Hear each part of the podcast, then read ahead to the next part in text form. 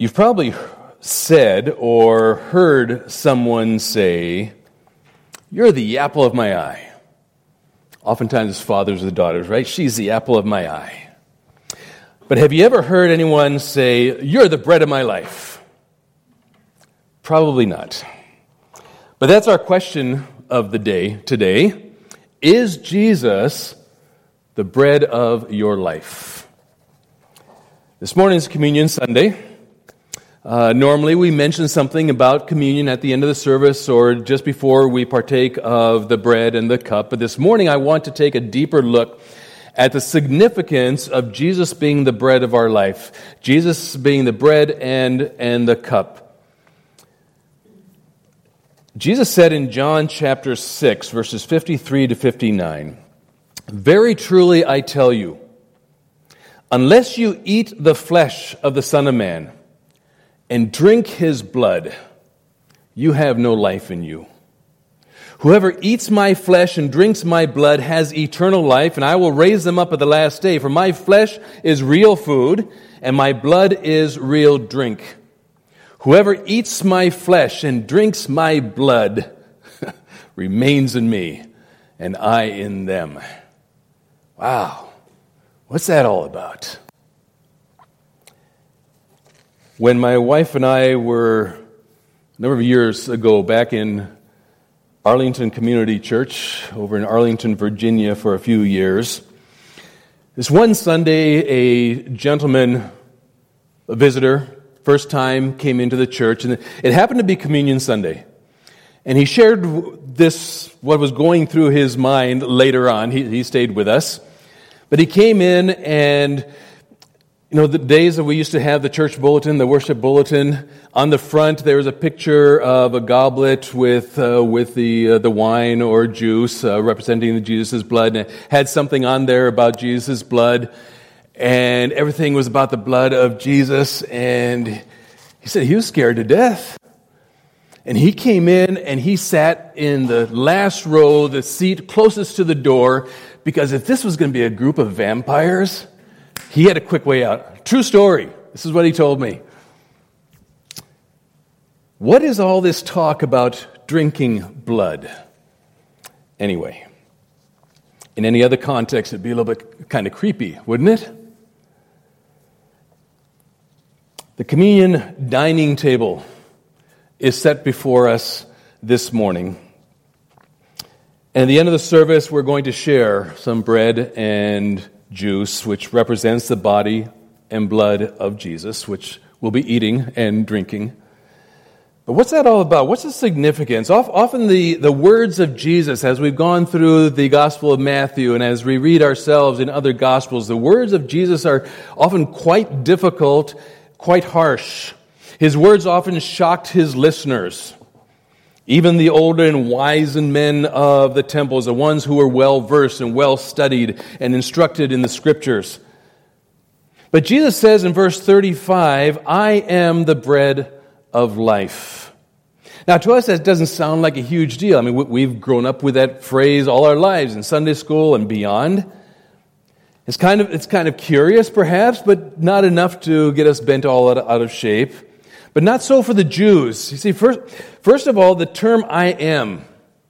I am the bread of life. I am had a very specific meaning to them. R.C. Sproul wrote, uh, p- points out that the Greek word translated I am, normally one, one verb is used, one verb form. But he says when Jesus said I am, he does something extraordinary. He takes two verbs and puts them together. And while it may sound a bit redundant, the literal meaning is I am, I am. Or I, even I, am. And what's still more amazing is that this is the precise way that Exodus chapter 3, verse 14, is translated in the Septuagint. Now, the Septuagint, of course, is the Greek translation of the Old Testament. And there we read, And God said to Moses, I am who I am, identical to how Jesus phrased, I am the bread of life. And we find that every time Jesus used the term I am and uses that metaphor, he is emphatically stating that he is Yahweh, the great I am of Abraham, Isaac, and Jacob. And these phrases are much more than just a figure of speech. They are claims of deity and landed Jesus in trouble every time he spoke them.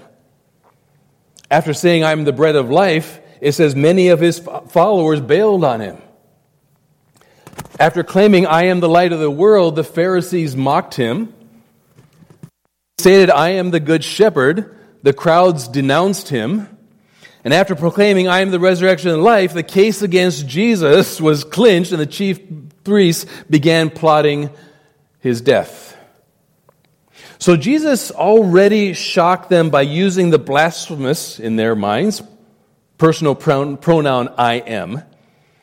And then in, verse, in, in our verses that we read, he says there in 53, I tell you the truth, unless you eat the flesh of the Son of Man and drink his blood, you have no life in you. Now, these are harsh and shocking words in those days, and still are today if you think about it. All the Jews knew that the drinking of blood was, an, was a horrendous sin. In the Old Testament book of Leviticus, Moses himself said, The life of every creature is its blood. That is why I have said to the Israelites, You must not eat the blood of any creature, because the life of every creature is its blood. Anyone who eats it must be cut off. But here in the New Testament, in the Gospel of John, we have Jesus saying that we need to eat his body and drink his blood. He's talking cannibalism, for goodness sake. In verse 60, it says, On hearing it, many of his disciples said, This is a hard teaching. Who can accept it? We can't.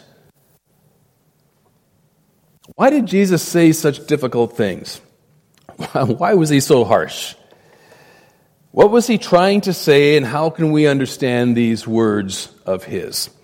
Well, to really get a handle on this, we need to go back to verse 25 in John chapter 6. And before we read that, we need to know that Jesus didn't just start talking about this just out of the blue. In the beginning of chapter 6, we, we, you would read the story of Jesus feeding the 5,000, 5,000 men plus women and children. And then he left the crowd, but the crowd followed him until they found him. And with that in mind, he, it goes right into verse 25, chapter 6. Listen, if you have your Bibles, you can open to it or just, just uh, listen along.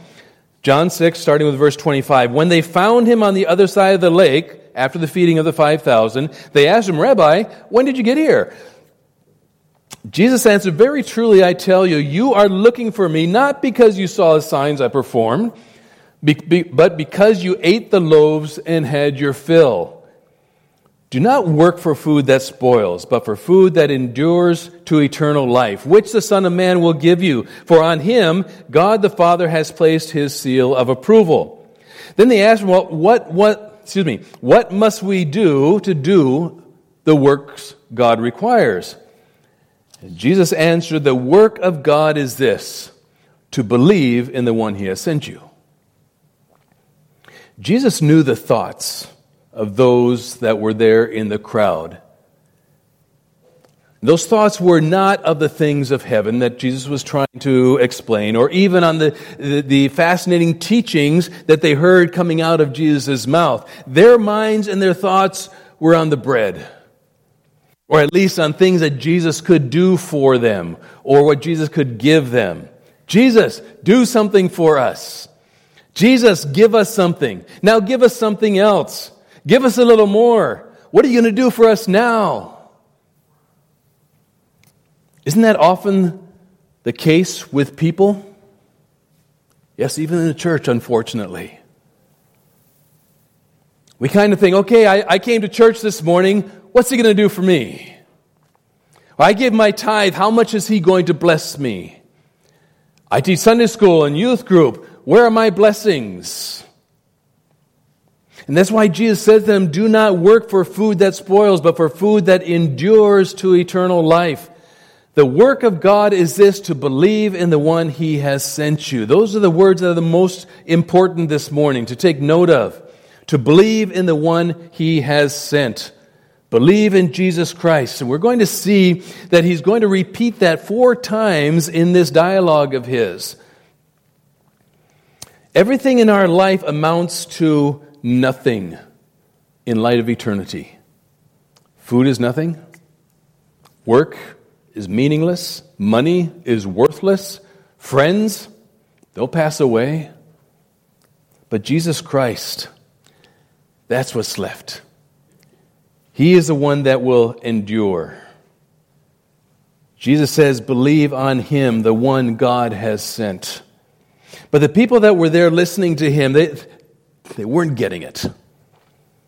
They were not understanding what Jesus was trying to say. And I think that's why we find that as Jesus began speaking to them here, his words became more and more harsh. They became more strident. They became more shocking as he went. Look at verses 30 to 33. So they asked him, What sign then will you give that we may see it and believe you? What will you do? Again, what are you going to do for me? What are you going to do? What are you going to give us? Our ancestors ate the manna in the wilderness. As is written, he gave them bread from heaven to eat. Jesus said to them, Very truly I tell you, it is not Moses who has given you the bread from heaven but it is my Father who gives you the true bread from heaven. For the bread of God is the bread that comes down from heaven and gives life to the world. Now, you remember the story back there in the Old Testament when they were wandering in the wilderness. And we find that Israelites were, were wandering there for 40 years and they were unable to find things to eat. And so God miraculously provided manna for them every, every morning. And here in our passage, Jesus kind of puts a twist on that story. He's, he's telling them that the manna that the Israelites found wasn't the real or true bread that came down from heaven. Because every morning they had to go back out and find enough manna for that day. And even if they did find it, um, the, the manna certainly didn't give them eternal life. It only lasts for one day and then it's spoiled.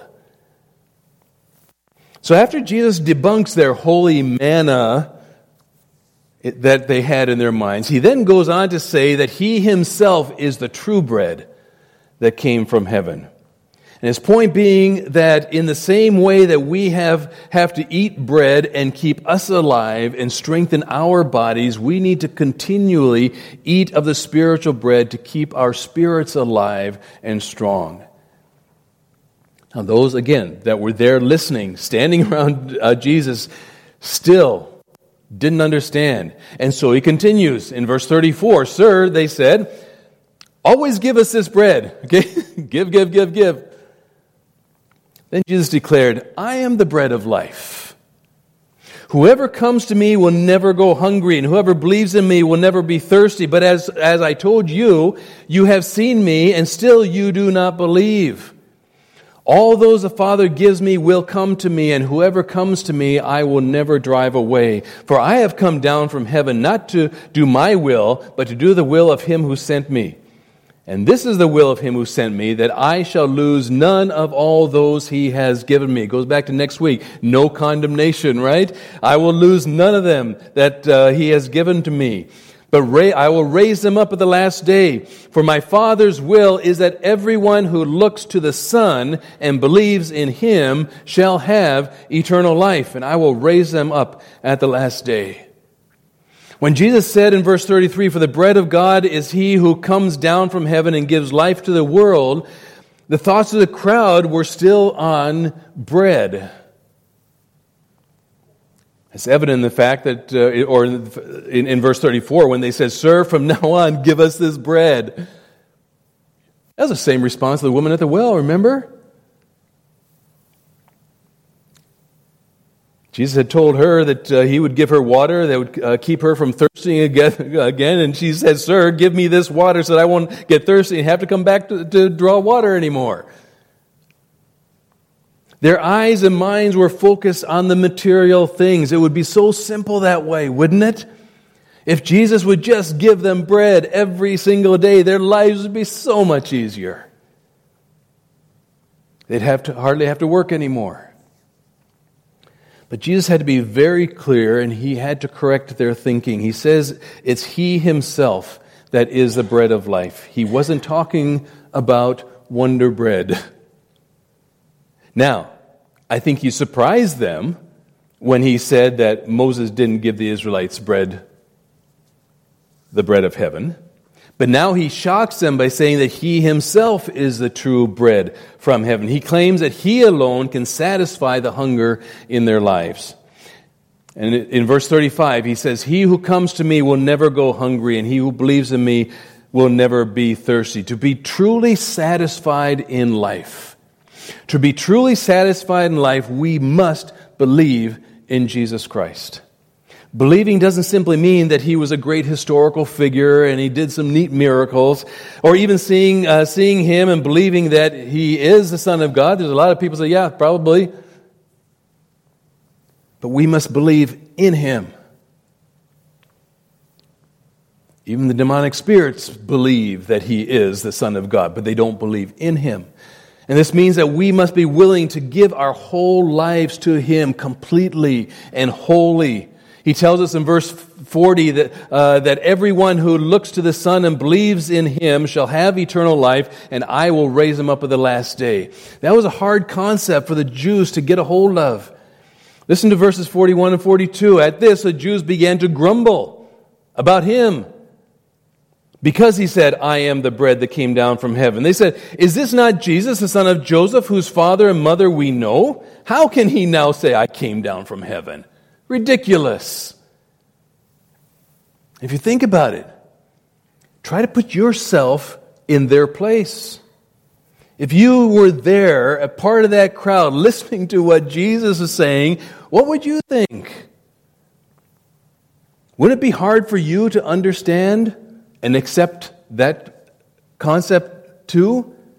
I mean, this is crazy talk from a crazy person, right? That's what we would think today. But Jesus didn't stop there. His words became even stronger and even harsher. Verse 43 Stop grumbling among yourselves. Jesus answered, No one can come to me unless the Father who sent me draws them, and I will raise them up at the last day. It is written in the prophets, they will all be taught by God. Everyone who has heard the Father and learned from him comes to me. No one has seen the Father except the one who is from God.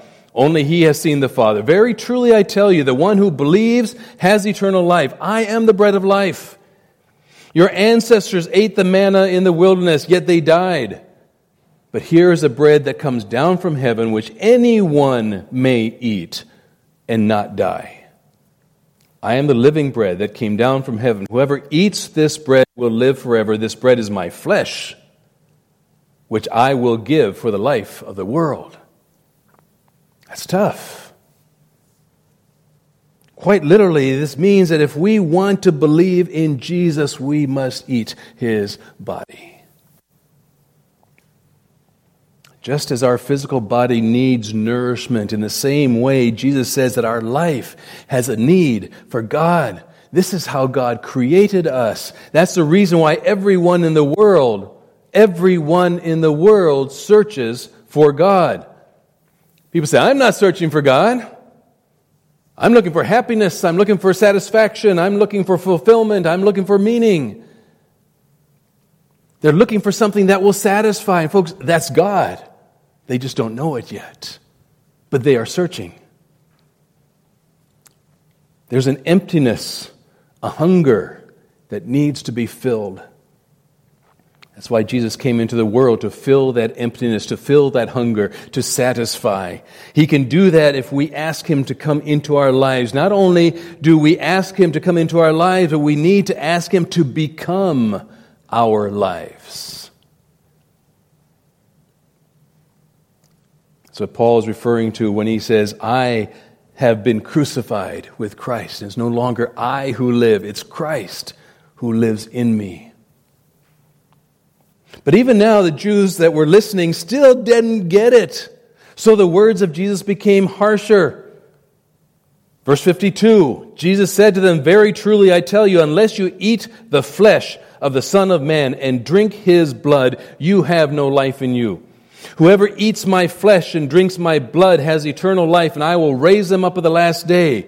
Then he goes on to say, For my flesh is real food, and my blood is real drink. Whoever eats my flesh and drinks my blood remains in me, and I in them. Just as the living Father sent me, and I live because of the Father, so the one who feeds on me, those are difficult words, the one who feeds on me will live because of me.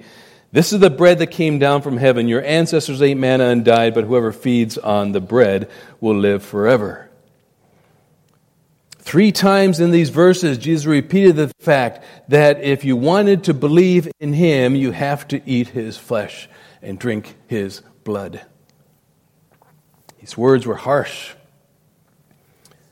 too over the top for these Jews, because Moses had said that it was against God's law to drink blood. It would be a horrible sin. And this is incomprehensible to them because on, on one hand, Jesus says he came down from God. On the other hand, he seems to be saying that you're supposed to sin gravely against God because the Old Testament says you can't do that.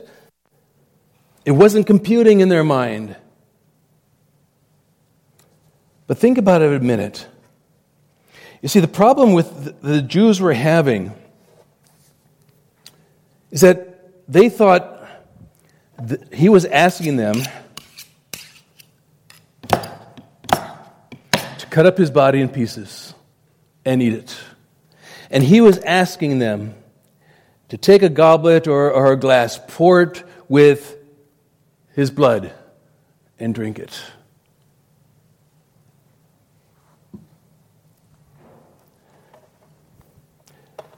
Why they ask a very obvious question How can this man give us his flesh to eat?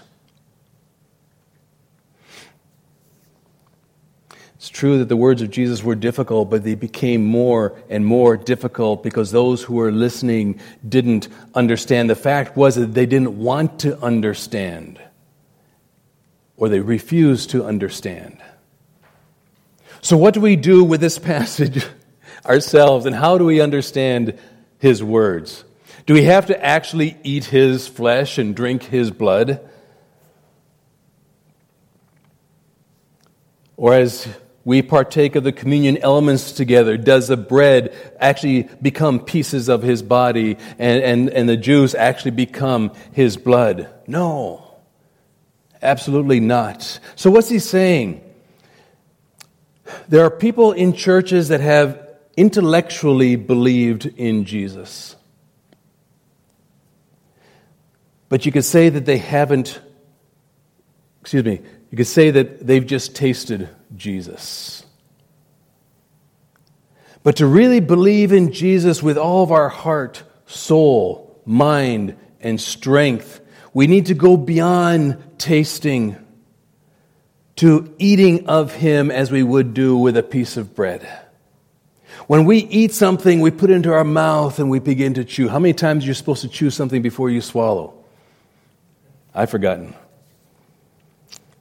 We usually take a lot of time eating because we enjoy it, right? We love it. It's great. We usually eat three times a day because of our hunger and because we enjoy it. And as we eat, all the vitamins and the nutrients go into our body, which in turn then gives us the strength to grow and to work and do what we need to be doing. And just as the bread supplies our bodies with strength and nourishment, Jesus, the true bread of heaven, has come to strengthen and nourish his people spiritually, to change their lives, to bring a spiritual and eternal life to all who believe in him. Jesus has to become the Lord of our life. We need to spend a lot of time with Him. We need to read His Word on a regular basis. That's eating it. We need to chew it. We need to study it. We need to ponder it.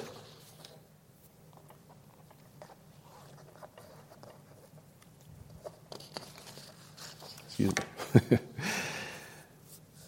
and if we ponder it, that's when we're really going to understand what God's Word is saying to us. When we begin to understand His Word, it then begins to permeate our whole being. It'll begin working in us and begin to change the way we think. It'll begin to change the way we act. It'll begin to change the way we react change the way we talk. His word, through the power of the Holy Spirit, will infuse us with faith and strength so that we can then grow in our faith in Jesus Christ. When Jesus used the word I am, he was pointing to his unique divine identity. In essence, the statement says, I, the Lord God, am here to provide you with everything you need to sustain your spiritual life. For Jesus to say that he is the bread of life is for him to say, I am the sustenance of your life. And if we do this, we will begin to practice God's word in our life, and the Holy Spirit will fill us and He'll change our lives in order to walk according to the Spirit of God. You know, sometimes we, we can get overwhelmed with all that we think that God probably wants us to do. To do. But as the psalmist says, fret not. Fret not.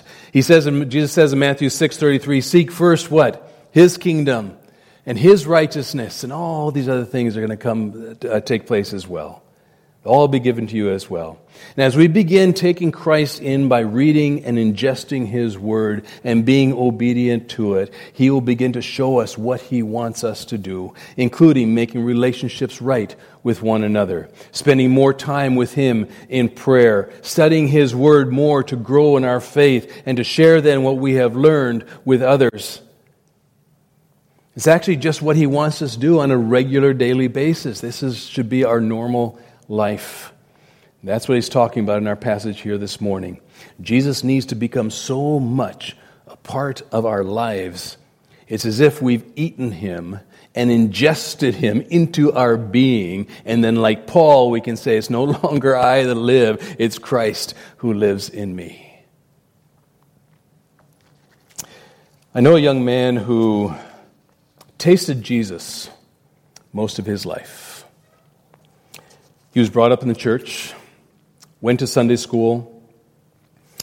As he grew up, he played the piano or organ as well. He continued to go to church as, as he got older. He started his own business and, and he was happy for a while. He was making uh, plenty of money uh, on his own, but something was missing. Figured he needed to get married, and so he married a, a good Christian gal and was satisfied for a while. This is great. But he's always looking for something more. He bought a big, big, a big house in a nice neighborhood, made himself feel good. This is good. I'm well thought of. Feeling pretty good about himself for a while. Had a kid. Had two kids. Let's have a third. Had three kids. Picked up a second job. You know, three kids, you need more money, right? Picked up a second job, full time, two full salaries, really feeling satisfied. This is great. For a while. Had a fourth kid. Still didn't quite do it. Still wasn't satisfied. Something was missing. We need to move. I need to get a bigger job, a more influential job. New house, new, new surroundings. That, that'll make me happy.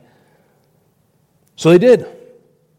More money, bigger SUV, you know, for all the kids, with all the bells and whistles, everything was on it. Bigger house, beautiful pool in the backyard.